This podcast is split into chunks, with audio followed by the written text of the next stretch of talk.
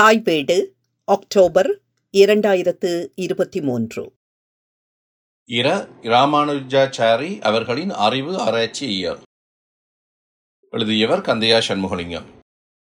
அறிவாராய்ச்சிகள் எனும் மெய்யியற்றுறை பத்தொன்பதாம் நூற்றாண்டு முதல் ஐரோப்பாவில் பெருவளர்ச்சி பெற்றது. எபிஸ்டமாலஜி என்று சொல்லும் அந்நூற்றாண்டிலேயே வழக்கிற்கு வந்தது. அறிவாராய்ச்சிகள் என்ற கருத்துடைய எபிஸ்டமாலஜி என்ற ஆங்கில சொல் எபிஸ்டமே லோகாஸ் என்ற இரு கிரேக்க மொழி சொற்களால் ஆனது. எபிஸ்டமே அறிவு என்ற பொருளுடையது லோகோஸ் முறைப்படுத்தப்பட்ட ஆராய்ச்சி என்ற பொருளுடையது. தமிழில் அறிவளவியல் அறிவாராய்ச்சியல் என்ற இரு கலை சொற்களால் இத்துறை அழைக்கப்பட்டு வருகிறது. அறிவு ஆராய்ச்சி இயல் என்ற தலைப்பில் ஏறக்குறைய அறுபது ஆண்டுகளுக்கு முன்னால் ஒரு தமிழ் நூல் வெளிவந்தது. எளிமையும் தெளிவும் மிக்க தமிழ்நடையில் இர ராமானுஜாச்சாரி என்ற அறிஞரால் எழுதப்பட்ட இந்நூல் அக்காலத்தில் ஆங்கில மொழியில் இத்துறை பற்றி எழுதப்பட்ட சிறந்த பாடநூல்களுக்கு ஒப்பான தரம் வாய்ந்த பாடநூலாகும். இந்நூலின் முதலாவது மீள்பதிப்பை நீண்டகால இடைவெளிக்கு பின்னர் இரண்டாயிரத்தி பதினெட்டாம் ஆண்டு தமிழ்நாடு பாடநூல் மற்றும் கல்வியியல் பணிகள் கழகம் என்ற அமைப்பு வெளியிட்டது. இதன் மீள்பதிப்புகள் இரண்டாயிரத்தி பத்தொன்பது இரண்டாயிரத்தி இருபத்தி ரெண்டு ஆகிய ஆண்டுகளில் தொடர்ந்து வெளிவந்துள்ளன.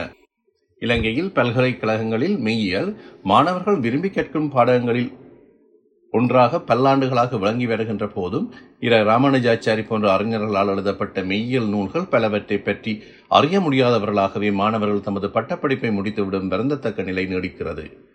ஆயிரத்தி தொள்ளாயிரத்தி அறுபதுகளிலும் ஆயிரத்தி தொள்ளாயிரத்தி எழுபதுகளிலும் சிறப்புற இயங்கிய தமிழ்நாடு பாடநூல் நிறுவனம் நீண்டகால இடைவெளிக்கு பின்னர் தமிழ்நாடு பாடநூல் மற்றும் கல்வியியல் பணிகள் கழகம் என்னும் பெயருடன் மீண்டும் செயல்வேகத்தோடு பணியாற்ற தொடங்கியுள்ளது. அரிய பழைய நூல்கள் பல மீள்பதிப்பு செய்யப்பட்டுள்ளன. புதிய நூல்கள் பலவும் ஆக்கப்பட்டு வெளியிடப்படுகின்றன. இந்நிறுவனத்தின் வெளியீடுகள் பற்றி தமிழகத்துக்கு வெளியே உள்ள தமிழ் வாசகர்களுக்கு அறிமுகம் செய்தல் அவசியமானதொரு பணியாகும். அறிவு ஆராய்ச்சி இயல் எனும் இந்நூல் இந்நோக்கத்துடனேயே அறிமுகம் செய்யப்படுகிறது. அறிவு ஆராய்ச்சி இயல் வரைவிலக்கணம். அறிவு ஆராய்ச்சியல் மெய்யியலின் ஒரு பகுதி என்பதை முன்னர் குறிப்பிட்டோம்.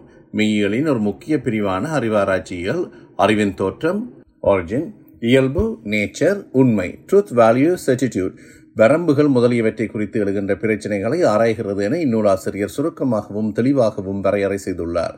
அறிவாராய்ச்சியலின் பிரச்சனைகளை மேற்கண்டவாறு வரையறை செய்யும் நூலாசிரியர் அடுத்து இப்பிரச்சனைகளை இருகூறாக பார்க்கலாம். ஒன்று அறிவின் தோற்றத்தை சார்ந்தது மற்றொன்று அறிவின் உண்மையை சார்ந்தது என்று கூறுகிறார். உண்மையான அறிவு. உண்மையான அறிவு என்று ஒன்று உள்ளதா? அவ்வாறான அறிவின் உரைகள் யாது போன்ற வினாக்கள் அறிவாராய்ச்சியலின் அடிப்படையானவை. தத்துவ கோட்பாடுகள் ஒன்றொன்று ஒன்று முரண்படும் போது பல்கலைக்கழக முதுகலை வகுப்புகளுக்கு பல்லாண்டுகளாக பாடம் சொல்லும் போதெல்லாம் இத்தகைய நூல்கள் தமிழில் இல்லாத குறையை அடிக்கடி எண்ணுவதுண்டு. அரும்பெரும் கலை நூல்களை தமிழ் தாக்கி அணிங்கலங்களாக ஆக்கி தரும் சிறந்த தேவையான பணியை மேற்கொண்டிருக்கும் அரசாங்க தமிழ் வெளியீட்டுத் துறையினர் தமிழ் தாயின் முடியணியாக விளங்கும் அறிவை பற்றிய ஆராய்ச்சியல் நூலொன்றை தமிழில் ஆக்கித் தருமாறு கூறியது என் உள்ளத்து ஆசையை மலர்வித்தது. அவர்களுக்கு என் உளமார்ந்த நன்றி என்று நூலாசிரியர் தமது முன்னுரையில் குறிப்பிட்டுள்ளார்.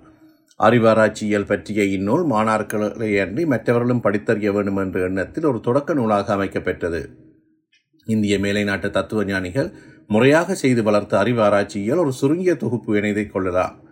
அறிவாராய்ச்சியல் பற்றி முறையான பயிற்சியற்றவர்களின் சிந்தனைகள் பயனற்ற வழிகளில் செல்வதை உணர்ந்ததாகவும் ஆசிரியர் கூறுகிறார். ஆதலால் தத்துவ கொள்கைகளை கருதுவதற்கு முன்னர் அறிவின் திறனை கெப்பாசிட்டி ஆய்ந்து எவ்வப்பொருளை அறிவு உணர இயலும் எவ்வவற்றை உணர இயலாது லிமிட்ஸ் ஆஃப் நாலேஜ் என்பனவற்றை போன்ற அடிப்படை கேள்விகளுக்கு விடைகாணுதல் வேண்டுமென்ற எண்ணம் தமக்கு தோன்றிற்று என்றும் கூறுகிறார். மேற்கண்டவாறாக நூலின் முதலிரு பக்கங்களும் அறிவாராய்ச்சியலின் அடிப்படை வாசகர்களுக்கு எளிமையான முறையில் அறிமுகம் செய்கிறது. ஐரோப்பிய மெய்யியல் வரலாறு. அடுத்து வரும் இரு பக்கங்களிலும் நூலாசிரியர் ஐரோப்பிய மெய்யல் வரலாற்றை சாதாரண வாசகர்களுக்கு புரியும் வகையில் அறிமுகம் செய்கின்றார். பதினேழாம் பதினெட்டாம் பத்தொன்பது ஆகிய நூற்றாண்டுகளில் ஐரோப்பிய மெய்யல் வரலாற்றின் இரு கொள்கைகளின் அல்லது கோட்பாடுகளின் வழி புரிந்து கொள்ளல் முடியும். இவை அனுபவ வழி கொள்கை எம்பிரிசிசம் அறிவு வழி கொள்கை ரேஷனலிசம் என்று அழைக்கப்படுகின்றன. பதினேழாம் நூற்றாண்டிலான லாக் சிந்தித்த வழியே சென்று அறிவு ஆராய்ச்சிகளின் பிரச்சனைகள் ஆராய்ந்த பெர்க்லி ஹியூம் போன்ற அறிஞர்கள் அறிவாராய்ச்சிகளின் பிரச்சனைகளுள் சிலவற்றை ஆழமாக கருதியுள்ளனர். லாக்கின் கருத்துகள் ஐரோப்பிய மெய்யியல் கொள்கைகளின் போக்கினை பெரிதும் மாற்றின. அனுபவ வழி கொள்கைக்கு மாற்றான அறிவு ஆராய்ச்சியல் கருத்துக்களை முன்வைத்த அறிஞர்களாக டேகார்ட் ஸ்பினோசோ ஓல்ஃப் லிப்வினிக்ஸ் அறிவு ஆராய்ச்சியால் பிரச்சனைகள் பற்றி கூறியதோடு அமையாது தத்துவ பிரச்சனைகளையே பெரிதும் கருதினர். அவர்களால் அறிவு அளவு இயலை அறிவு ஆராய்ச்சியால் குறித்த பிரச்சினைகள் இடையிடையே கருதப்பெற்றன. பிளாக் பெர்க்லி ஹியூம் ஆகிய மூன்று அனுபவ வழி கொள்கையினர் அறிவனைத்துக்கும் அடிப்படை அனுபவமே என்று கூறினர். இவர்கள் அனுபவவாதிகள் என பெயர் பெற்றனர்.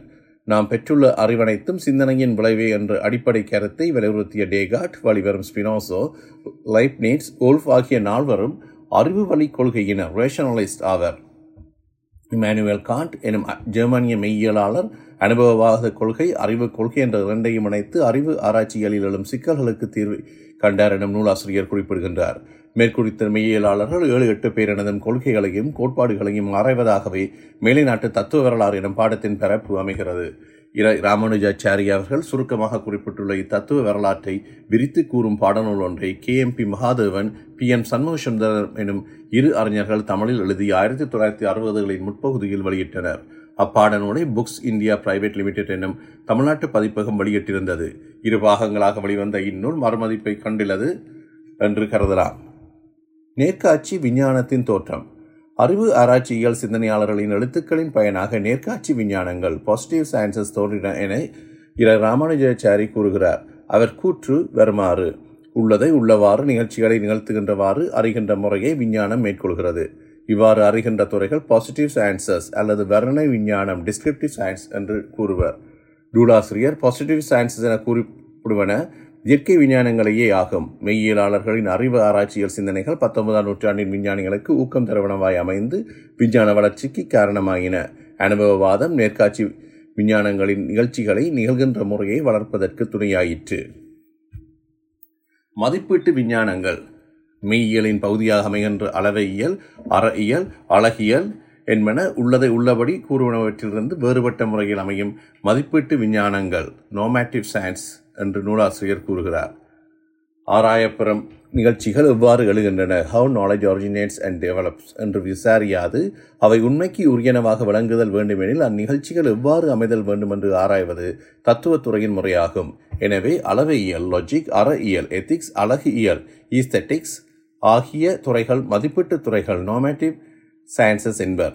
இவை குறிப்பிட்டதொரு மதிப்பினை நோம் எவ்வாறு பெறுவது என்பதை சிறப்பாக ஆராயும் தன்மையுடையன. நூலின் தோற்றுவாய் என்ற முதற் பகுதியின் ஒன்று முதல் ஆறு வரையான பக்கங்களில் நூலாசிரியர் அறிவு ஆராய்ச்சியல் பற்றி கூறி இவற்றை மேலே தொகுத்து கூறினோம். இந்நூலின் எஞ்சிய பகுதிகளை இவ்வறிமுக கட்டுரையில் தொகுத்து கூறுவதை விரிவஞ்சி தவிர்த்துள்ளோம். நூற்றி தொண்ணூற்றி நாலு பக்கங்கள் கொண்ட அறிவு ஆராய்ச்சியல் நூலின் பொருளடக்கம் நான்கு பகுதிகளாக பிரிக்கப்பட்டுள்ளது.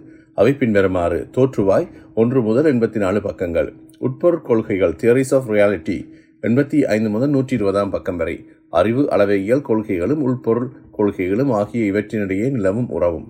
நூற்றி இருபத்தி ஒன்று முதல் நூற்றி முப்பத்தி ஐந்து பக்கம் வரை.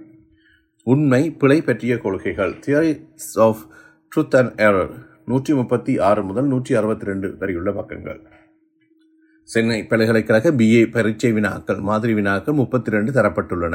இவ்வினாக்களுக்கு விடை தேடும் முறையில் நூலை மீள மீள வாசித்தல் மாணவர்களுக்கு மட்டுமல்லாது பொது வாசகர்களுக்கும் பயனுள்ள வாசிப்பு அனுபவத்தை வழங்குவது.